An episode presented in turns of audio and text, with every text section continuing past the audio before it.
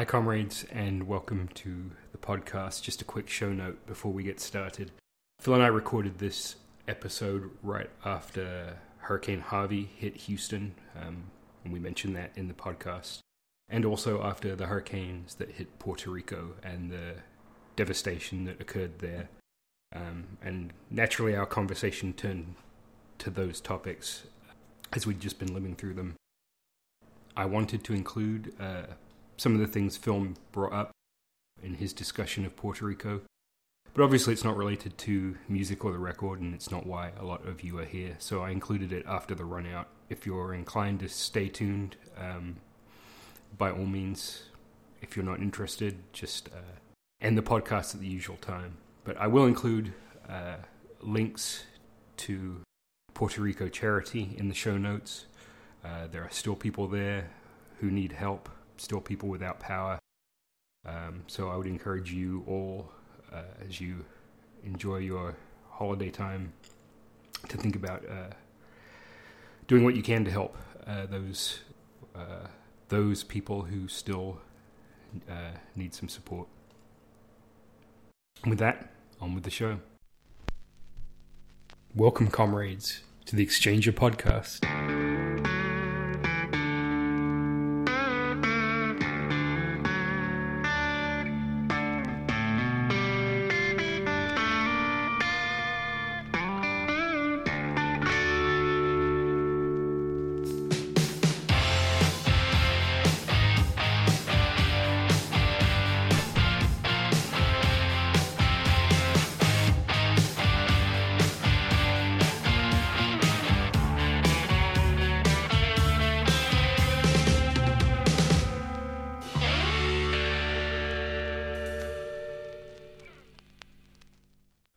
I don't have.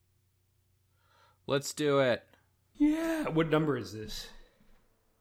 Uh, seven? Seven? Is it? I'll tell you. I think it's either six or seven. I think it's six. I think it's episode six. All right. I'm not a number, I'm a free man. Wasn't he number six? Prisoner? the pretty exactly. oh, man.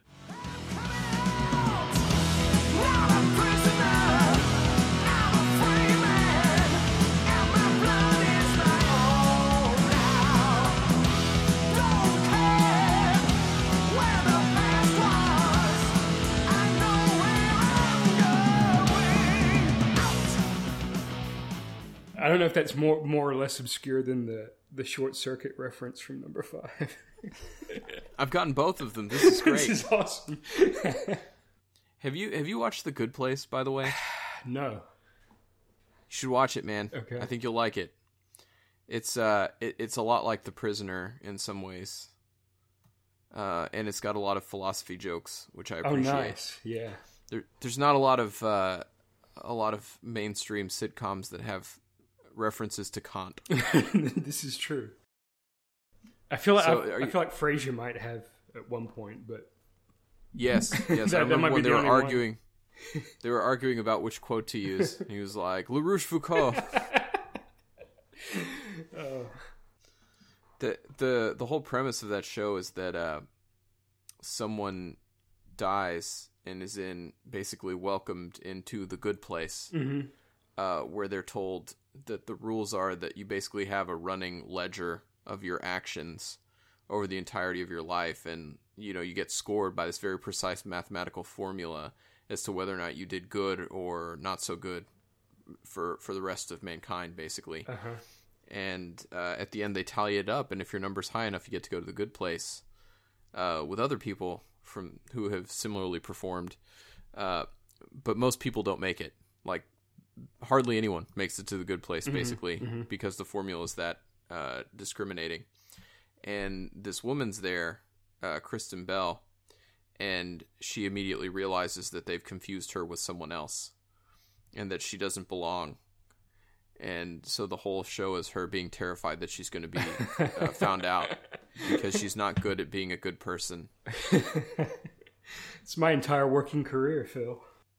I know it's, it's like it's they take the imposter syndrome and they make it into a sitcom. So it speaks to me. That's pretty good. Yeah. I have to check it out. All right. Well, by way of introduction, my name is Simon, And I'm Phil. and we are here uh, to review records, basically. Trade them back and forth between each other and, and make recommendations. And if I remember correctly, the recommendation you gave to me last time was Devotchka, How It Ends. It's good you remember because that's what we're going to talk about. Good. it was quite a long time ago, to be honest. There was like a hurricane, and and Tom Petty died in the meantime, so it's it's been Yeah. a while. Th- there was like seven hurricanes and, and all, all manner of. There was a point at which the sun was blotted out from the sky, and then everything went bad. So I think, I think again we're getting into this trend of dating the podcast, which is kind of cool. Yeah, time It capsule. is a little little nugget of, of time. but it's uh, I, I think it's apt that the last th- that the album that we're on now is titled "How It Ends" Yeah. because All things It certainly feels- apocalypse. Yeah, there's uh, there's a lot of end times feelings going on. Uh, oh streets are rivers. You can call these rivers streets. You tell yourself you're dreaming, but even no sleep runs this deep. No, no sleep runs this deep. Oh God, up Tupelo. Oh God, up Tupelo. Oh God, up Tupelo. Oh God, up Tupelo. But the thing, I mean, hurricanes and eclipses are one thing. Snoop Dogg getting his own game show was really what sold it for me. Have you seen that? no, I have to say I stopped watching the news because it was uh, filling me with dread, so I missed that. Yeah, these are the things that you you don't pick up on. Yeah, No, no, that would have been worth it to know. it's yeah. I don't know what the world has come to. I think it's you know it's it's kind of worth pointing out too. Like we were we were in a very good system of recording these once a week, and and if anybody's wondering about the disconnect in time, it's that we're both uh, from Houston, so Yeah, we sort of had a, a little bit of biblical flooding there that kind of uh, distracted, uh, pretty much broke any habit I had. right, Like right.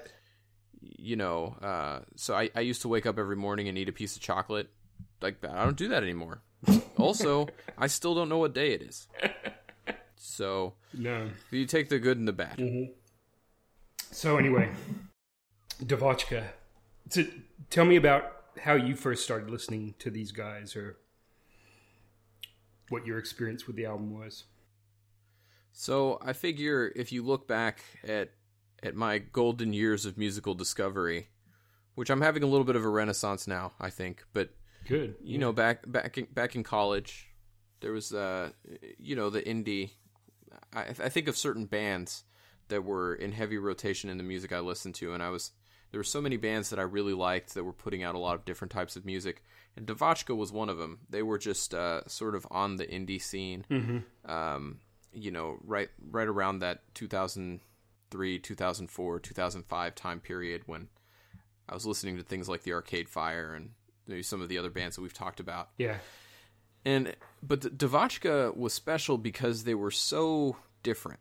They were more of that international flair. Um, they they were fun and catchy and and overall just uh, unique. And so I listened to that particular album a lot. Uh, How it ends and uh, so, in particular, the title track, which is one of my favorite songs, and I'm not ashamed to admit it's one of my breakup songs. Yeah. I can see that. Yeah, Yeah. it it kind of uh, it kind of I think I listened to that one. It, it was up there with uh, again being Brene Brown vulnerable. most of uh, most of the songs that are in my most played, you know, when iTunes would tell you which songs you've played the most. Right. Uh, it was probably songs that I listened to when I was sad Uh because you know you listen to them over and over again. Right. Um, and and I think that was that was definitely in the top five. Um, but it also uh, it, it also was included in the soundtrack of Little Miss Sunshine, which is a movie I greatly enjoyed. A- And I think after seeing that movie, uh, it reminded me how much I like the album, so I listened to it again because it co- sort of listened to it for a stretch of a solid maybe year or two years. Right. Then I saw that movie and I was like, revisited it again and listened to it some more. So that's kind of where I was at with it. And I saw them, uh, they're one of those bands that when you see them live, you love their music even more. I can see that because I mean I've only seen photographs of them, or I haven't even actually looked up video of them performing live. But even just seeing pictures of them, I can see how that would be a really great stage show and live performance. Oh yeah, they're they're super they're super engaged and fun and and it's seeing you know some of those songs they they have like the tuba, you mm-hmm, know, mm-hmm, the mm-hmm. big heavy horns going going on and doing the the sort of beat. And uh you know, seeing them on stage moving around with that and sort of adding the embellishments to it is just a great experience and I think when I saw them it was at Austin City Limits and they they always have one stage that you know, it's in the tent. It's the one that's covered, Right. and it's it's one of the smaller stages, but it's almost always uh, blues or world music, and it tends to be the less uh, less popular stuff, Yeah. but almost always some of the best musicians. Yeah. And if you don't know where else to go, if you're at Austin City Limits, if you go to the tent, you're going to see something good. Maybe something you haven't heard of, but it's going to be something good. And I saw Devotchka in the tent, and uh, th- there's certain things that you can do with that proximity with the audience that you don't maybe get on some of the bigger stages. And one of them was they had an aerial uh, an aerial dancer there Okay. while they were performing, and it was just perfect for like that gypsy vibe that they have. Yeah. and being in the tent, the whole thing. It was just a great, great all around show.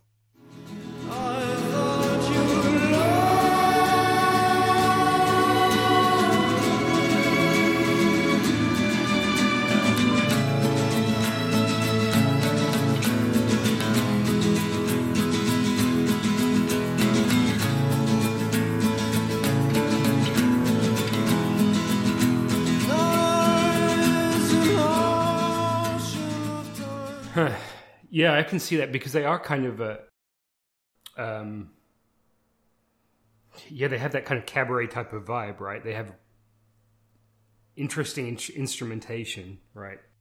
Um, they have very kind of powerful but over the top vocals, right? Yes, yes, exactly. everything's romantic with a you know with a capital R kind of thing, right? Where every man is doomed, right? Because he's just going to go off and fight and not come back and leave his love behind, and it's that kind of vibe. yeah, it's like if if a hundred years of solitude was a was an indie album, Right. It would be this. Right.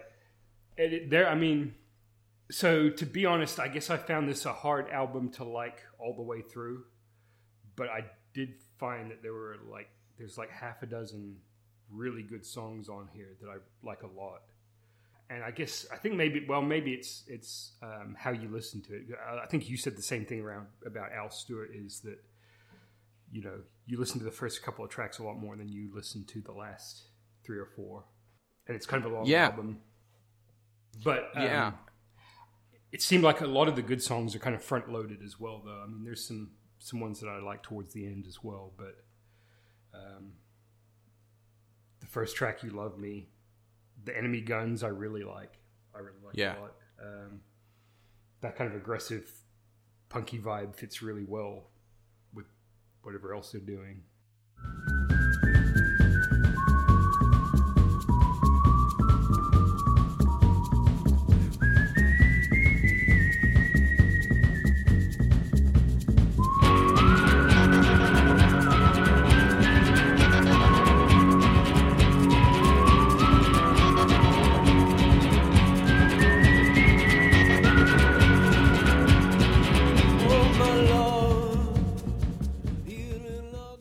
Yeah, like you say, how it ends. That's I mean, that really is a standout song on the album as well. I can I can see why you would have played that a lot.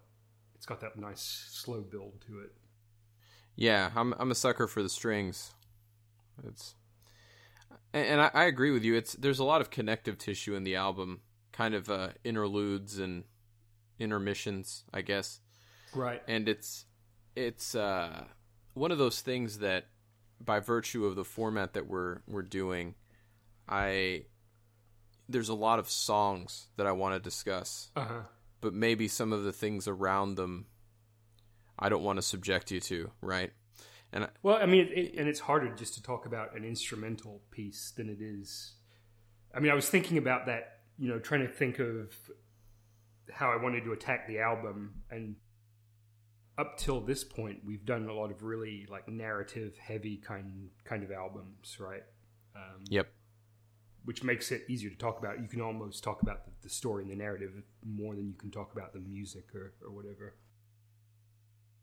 Yeah, it is. It is. Uh, there's there's a lot you can unpack in terms of what's happening in the songs because there's so much happening, and, and you hit you hit a lot of it right. To me, the the vocals are so almost histrionic, but the singer has such an amazing voice. Yeah, yeah. That you know that's impressive on its own, but the instrumentation and the the sense in which it, like you said, it can have a sort of punk sensibility to it Mm-hmm.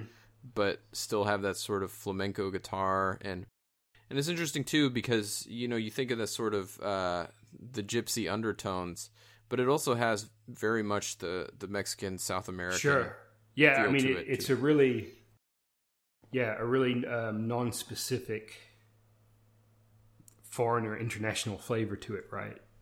Because you're right, you get you get Spanish flamenco stuff, and then that even that will go into like spaghetti western type, you know, guitar lines, and then yeah, you have the kind of French violins and horns and things like that, and and then gypsy influence as well. It's kind of a whole melange of stuff that you know.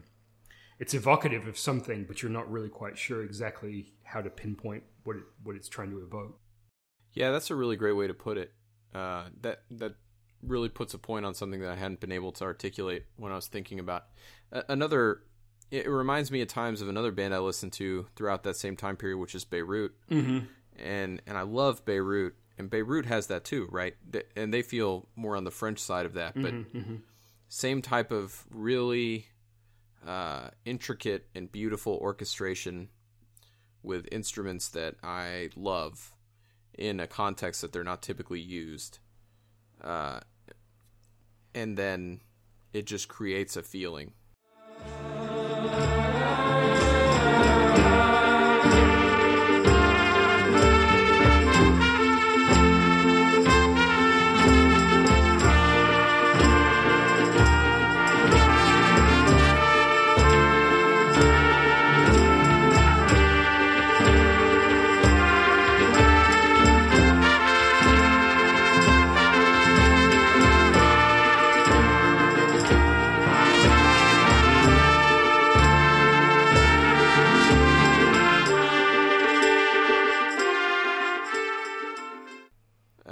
Almost a pastiche, but Right, th- that seems that seems to be a little bit maybe dismissive of how good it is on its own. right. Um, but yeah, it's it is a great sort of concoction that they've put together. Mm-hmm. It, it reminds me. That, so this will be like a. Uh, we were already joking about Kant earlier, so this won't be any less pretentious than that, probably. But so, so uh, the Italian philosopher Um- Umberto Eco, um, ah, yes. he, um, you know, he did a lot of kind of pop culture analysis and stuff as well as his scholarly stuff, and he did an analysis of uh, the movie Casablanca, and he was like, "What?" His question was basically, "What genre is this movie?"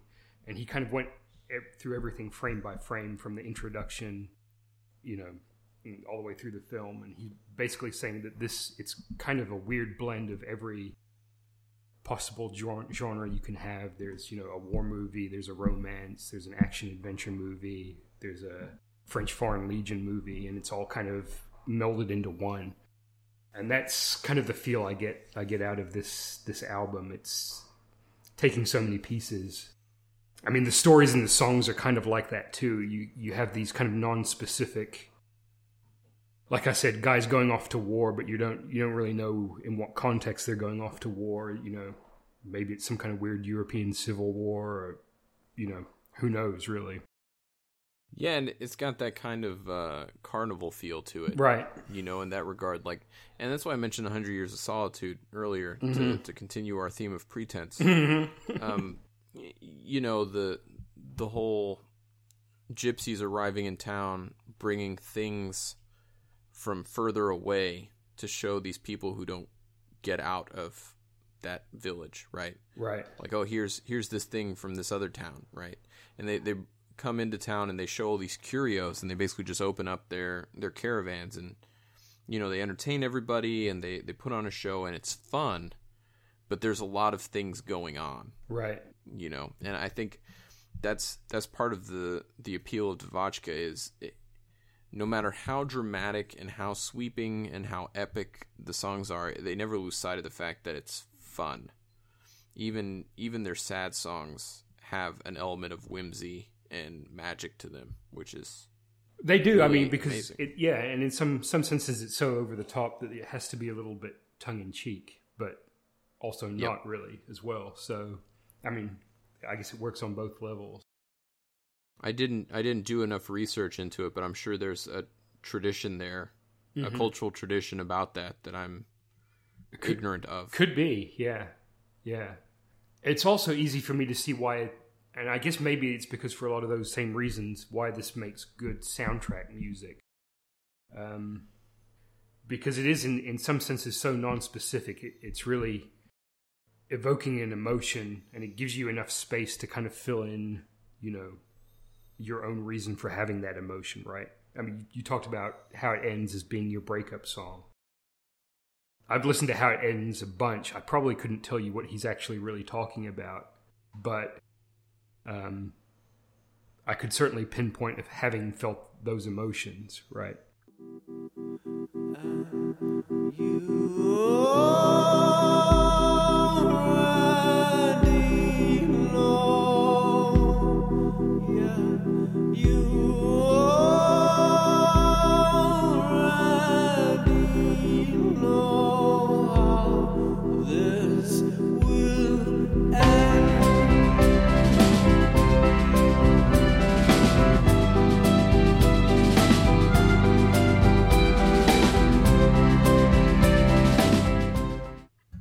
Yes, yes, that's very good. Yeah, it's it's that poetic feel Uh huh. where you know you don't need you don't need to be told why you feel that way. You just that is the truth. Yeah.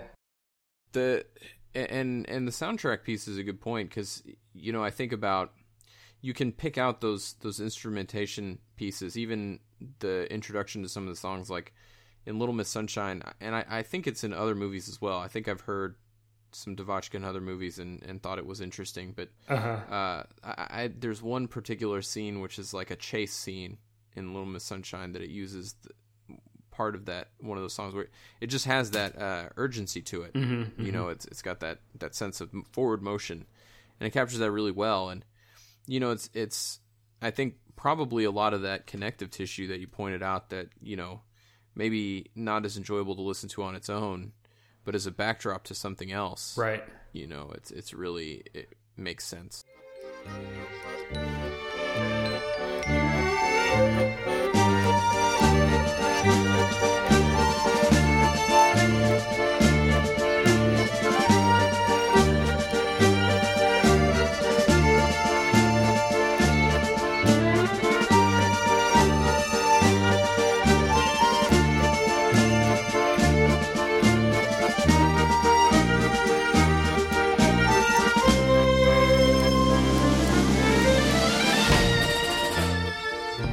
Yeah, no, I think I think that's fair. Yeah. Um, so, other than how it ends, what are what are some of your favorite tracks off of the album that you can? uh the enemy guns is definitely one of them That Uh, is- I mean, that arrangement on that is is, I mean, that jumped out at me pretty much immediately. Yeah, that's uh, that's an excellent one. I'm trying. Let me pull up the. I sh- was unprepared. let me pull up the track list. Um, I do like. uh We're leaving.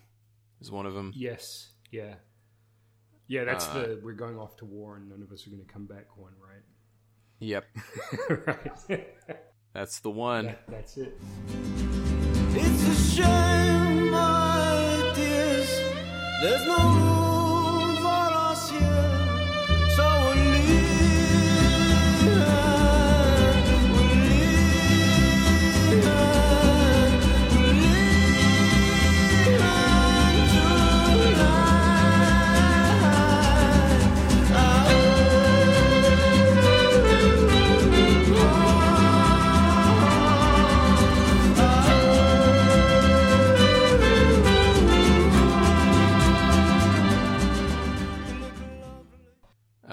I think Dearly Departed and Too Tired are the other ones that, Mm-hmm. Yeah, Dearly Departed is a good one as well. and maybe yeah, This Place is Haunted is another one. Mm-hmm. That's a that's a good one. Okay, it was uh, it was also in the trailer for Everything Is Illuminated. That makes sense. I don't know that. I don't think I've seen that movie. Oh yeah, it's the. I actually don't remember the movie. I remember the book it's made off of because it's uh, Jonathan Safran Foer. Oh, okay. Hmm, okay.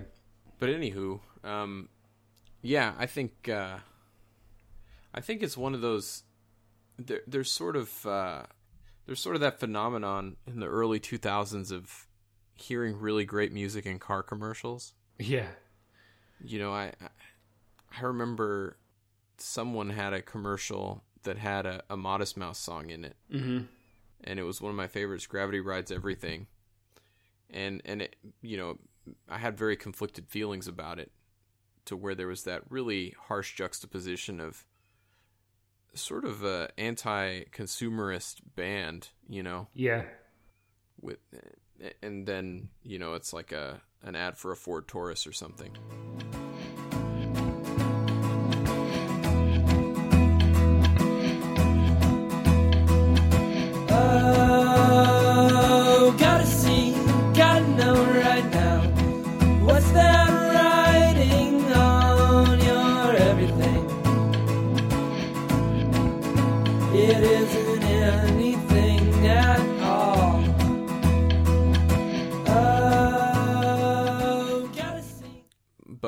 Um, Oh, it was the same because you had. That was about the same time, I guess. You had that Nick Drake song. Was it Pink Moon? It oh yeah, Volkswagen ad or something like that. I remember feeling the same thing. I'm like, well, on the one hand, it's a weird English folk song about death, but on the other hand, like, it totally would appeal to the demographic they're they're trying to sell Volkswagens to. So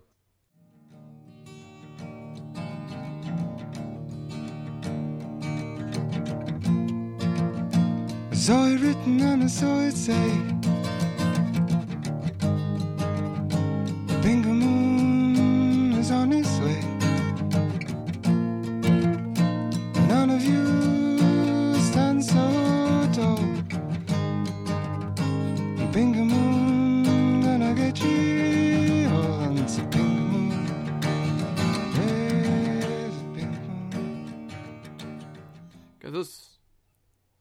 those Volkswagen commercials are the worst. Have you seen the one that j- just came out recently with uh, them taking a cross country trip? yes, they keep showing it in the movie theaters like a trailer. Simon, that shit made me cry. I was like, do you know? Do you know how embarrassing it is to cry at a commercial in a movie? I'm sure April punched you. Oh, she ridiculed me so much, so much with the ridicule. I was like, oh no, the love of her life is dead. They miss him. They're never gonna get together again. Time moves forward. That's right. I need to buy a Spider-Man. Volkswagen. But yeah, I don't know if there's less of a stigma about that now. Now that it's harder for bands to make money on on record sales per se, I that there doesn't seem to be that. Um, maybe we're just past it culturally. Yeah, I mean, who's going to tell you any different, right? Like mm-hmm. Bob Dylan, mm-hmm. he's got no room to talk.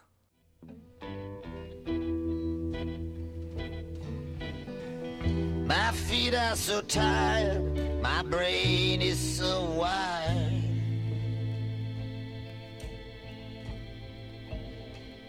And the clouds are weeping.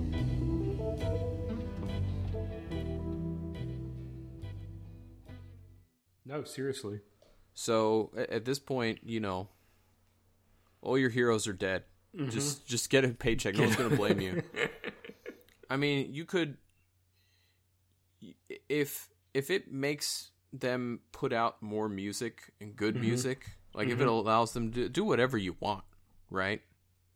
You know, if if your favorite authors or musicians had to, you know, do whatever for a paycheck, but it enabled them to really pursue their art more rigorously, mm-hmm. hey, maybe maybe we as fans shouldn't pillory them so that they don't actually do so they're scared away from doing what they should be doing or want to be doing. Right. You know, and I guess the hope is that they're making the decision with they have some kind of agency in it, right? It's not just an ad company buying up the song and using it. It's they're like, okay, we're we're okay with you using the song for this this movie or this commercial or whatever the case may be. Yeah. And hopefully, you know, the song will hopefully outlive the commercial anyway. So uh, it's kind of it is kind of annoying when you have a song that you like and it shows up in a commercial and then that's where everyone recognizes it from. But Yeah. in theory, it'll be around longer and people will forget that. Right. It's not like uh, you know, Christina Aguilera performing at Muammar Gaddafi's birthday party. Did you really? A lot of people did. I can't remember the list. It was it was pretty funny. oh man, yeah, It's good money. I'm sure. Good money. I'm sure it was. So so what do we think? On balance, worth the listen? Yeah, I do think it's worth a listen. I mean, like I said, there's nothing in in the album that I didn't like. Um, it's just that some stuff stuck with me more than other stuff stuck with me, right? Yeah. and um, I, that's probably true of, of a lot of albums. But like you say, the, the the musicianship on it is so good. The vocals are so good, and when they when they hit that sweet spot, when you have something like "How It Ends" or "The Enemy Guns," where that you know you've got a really cracking arrangement that fits in with that. It's yeah, they're pretty remarkable. Good deal. Yeah, I would like to see him live too, as well. I think, yeah, that would be a. Hopefully they uh I don't even know if they're still touring. I haven't seen them on the festival circuit, but that doesn't mean They wouldn't be back around. yeah. They're from like Denver, right? Which blew my mind. It's amazing how that works, huh? They they sounded bigger um, in terms of arrangements than than I thought from what from when you described them last episode. Because you compared them to um, uh, Gogol Bordello? that one exactly, Gogol Bordello. Yeah. which you described as like the big the big festival party band, right? Um, Yep. As opposed to these, which I think you said were more kind of uh, subdued and, and round the campfire kind of thing, but which I can definitely see. But they also had some some bigger, bolder arrangements as well that I wasn't wasn't necessarily expecting. So Yeah, I think that's that's fair. You know, they definitely they definitely can get bombastic. But I guess the stuff that the stuff that I was thinking, it goes back to me listening to how it ends so many times. It's just kind of, you know, I you know I go back and listen to the album again for this, and I thought, oh yeah, I forgot about that. That's uh, and if if anybody is interested, they are still touring, but it seems like a very limited tour. going okay, to- looks like they're going to be in Boulder, Hollywood, and Seattle. by the time this comes out, they'll be on their 25th anniversary reunion tour anyway. So Yeah, exactly. you can go there through Oculus teleportation. That's right. cool. So, I was trying to think of a good follow up to this. and a lot of stuff went through my head. I was trying to keep that keep, keep a thread going, but I don't think I quite. I was trying to think of something that set a mood and a scene like they do, but I couldn't really come up with anything, or at least not anything quite as quite as powerful or distinct as they are. I guess. Mm-hmm. So I'm going to go back to an album for you that I was going to recommend earlier, but for one reason or another I didn't. Um, and it's this is not going to be a surprise. It's going to be an English folky album again, and but it definitely sets um, a mood. Um, and the album I'm going to recommend is uh, it's Richard and Linda Thompson, and the uh, album is okay. So there were there were two I was considering. One of them is called "Shoot Out the Lights," which is their most critically acclaimed album, probably. And if I had to say song for song, is probably the better album. But the one that I have uh, a more personal like for is called "I Want to See the Bright Lights Tonight." So Okay. that's the one I think we're gonna we're gonna talk about next.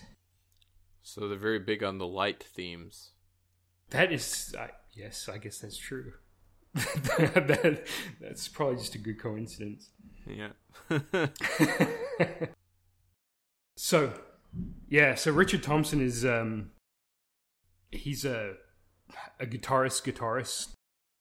He's had a long career as a, a songwriter and a guitar player. He started out in Fairport Convention, which is sort of one of the original English folk rock bands.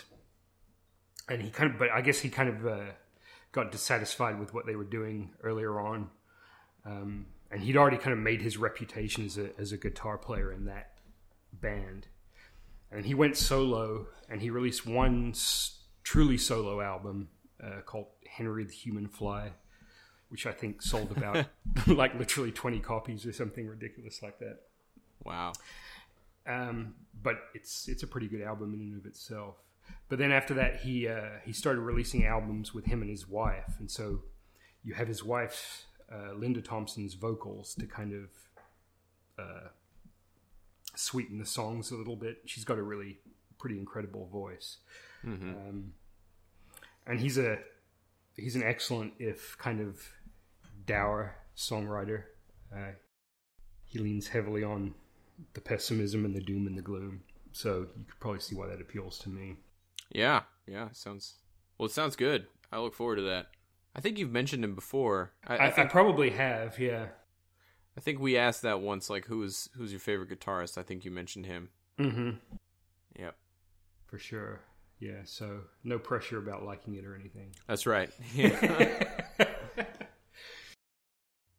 well, here's to hoping that we don't have any other disasters, natural or otherwise, in the intervening week.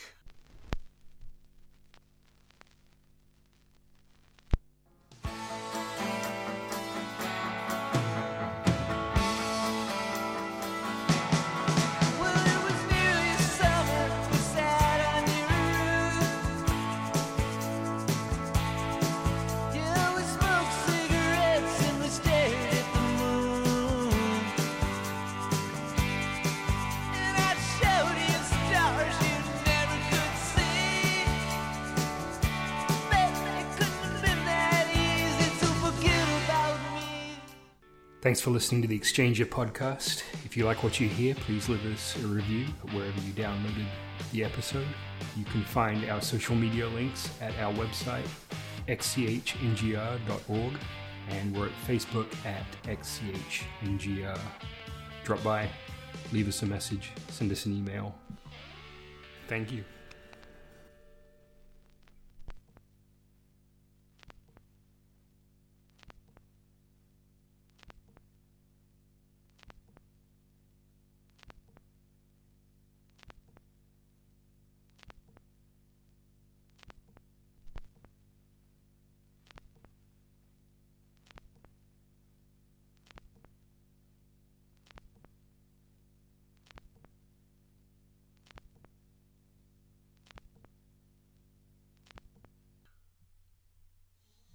Man, oh man. How are you feeling about Puerto Rico, Phil? Man, not great. Yeah, Not know. great. Um, I am quite worried.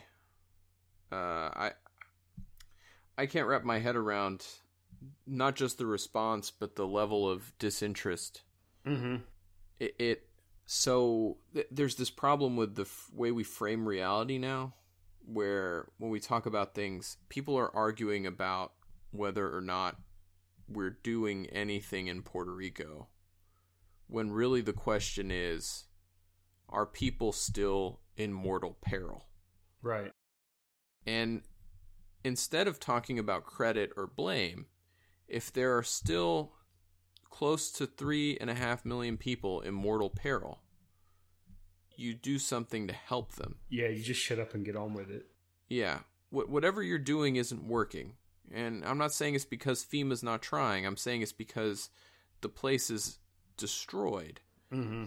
A- and so what what I can't wrap my head around is the idea that it, it it's asinine to me to go, well, we already shipped 10,000 containers and they're in the port.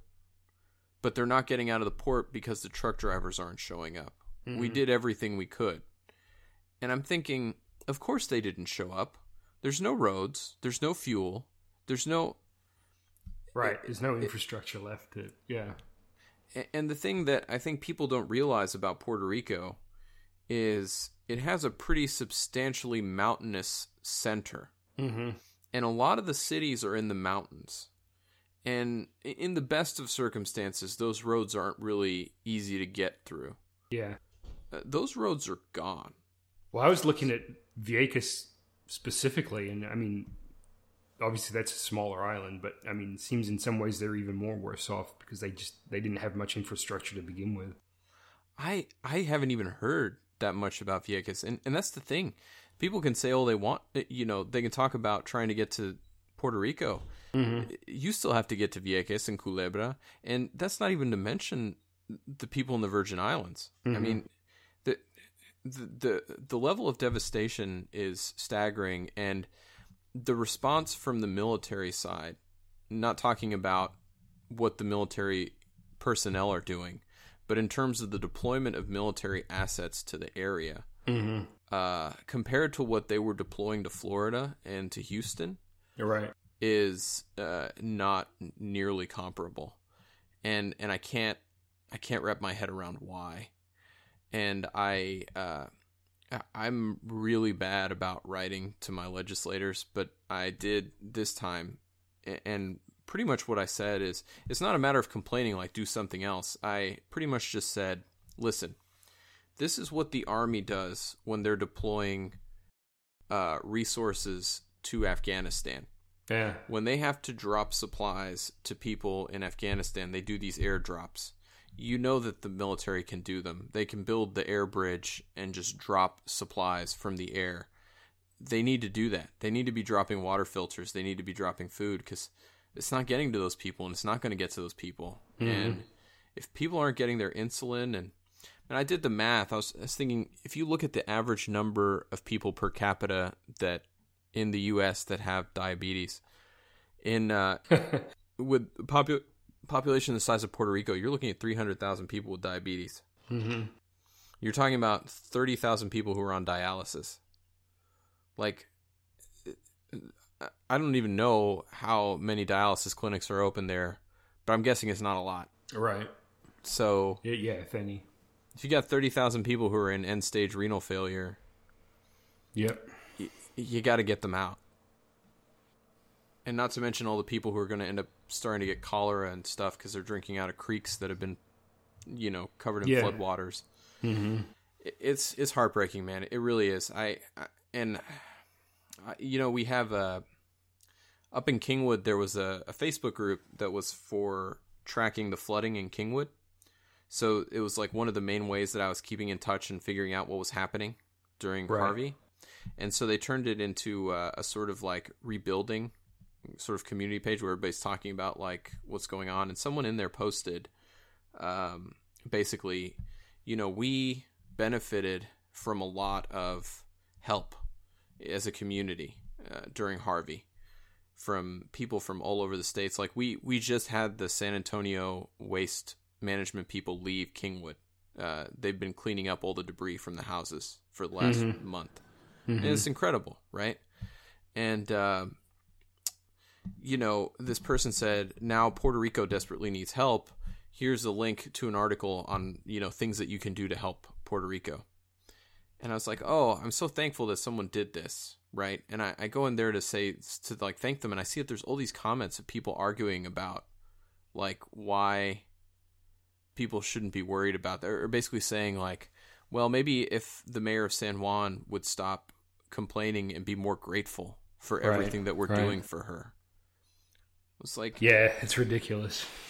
you really have to rethink what gratitude means. Mm-hmm. I mean, if you're saying you're basically saying that they should be supplicating, Mm-hmm. And I, I was so mad. And and then they they had the audacity to say like, well, she should be negotiating with the Teamsters who are striking, and that's why the people aren't getting any food or supplies. Like, I really sincerely doubt that you got up and went to work the day after Harvey. You know why? because you couldn't. Right. Because there's no way to get out of Kingwood that didn't involve a boat. Mm-hmm. So, yeah, that was that was more answer than you probably wanted. but I'm I'm pretty upset, man. I'm really Well, upset. I mean, you should be. Yeah. Well, if if this if this goes out not too many weeks from now, maybe I I'll put some uh, links to places for donations or charity or something that people can uh, can contribute to. that would be great. I think uh, unfortunately they're going to need it for a long, long time. I think so. Yeah. You know, my uh, my uh, sort of plan for motivating the government to act more strongly was to remind them that as soon as Puerto Ricans move into the states, they can vote in presidential and congressional elections. Right. and that uh, there's three and a half million of them in Puerto Rico, and there's going to be a mass exodus. And do you know where Puerto Ricans usually move when they go to the states? Swing states. Yeah. So I, I just uh, Hey, yeah, I mean, I, I, I mean, that could be very much be a reality, right? I mean, I was thinking maybe that this is the kind. of, I mean, it's bad attention, but maybe it's the kind of attention that would get Puerto Rico statehood. Enough people would, you know, be up in arms, or there would be enough people with some modicum of compassion who would say, you know, we need to. There's no excuse for not treating these people the same as any other citizen. So, you know. But you're right. I mean, if the infrastructure is damaged that badly, there may be just so many people who have no reason to stay anymore. I mean, they they've suffered from such bad brain drain for so long. I mean, most uh, not most, but a lot of young people leave just because you can, right? I mean, right. that's a possibility for you, and it's a lot. I mean, look at look at the state that they're in. The the things this Puerto Rico's been in has been suffering a lot for a long time because of the sort of disinterest I think from the the federal government really and I'm not saying it's the federal government's fault but there's a level of disinterest there that there wouldn't be in a state like say Mississippi right Right. you know at some point or, or Detroit er, not not Detroit specifically but I'm thinking like the Detroit school system right you know Right. like mm-hmm. the state comes in and says, "Hey, you're not doing what you're supposed to be doing. We're going to take over." And then at some point, if the state level isn't doing what they're supposed to be doing, the federal government comes in and takes over. But there has to be enough interest to do that. And and that really hasn't been the case. Which is what happens when you don't get to vote, you know. Yep. That's that's Phil's thoughts on Puerto Rico. it's a special bonus episode, a very special episode Yeah. of Exchanger Podcast. yeah, you feel free to cut all that out. That's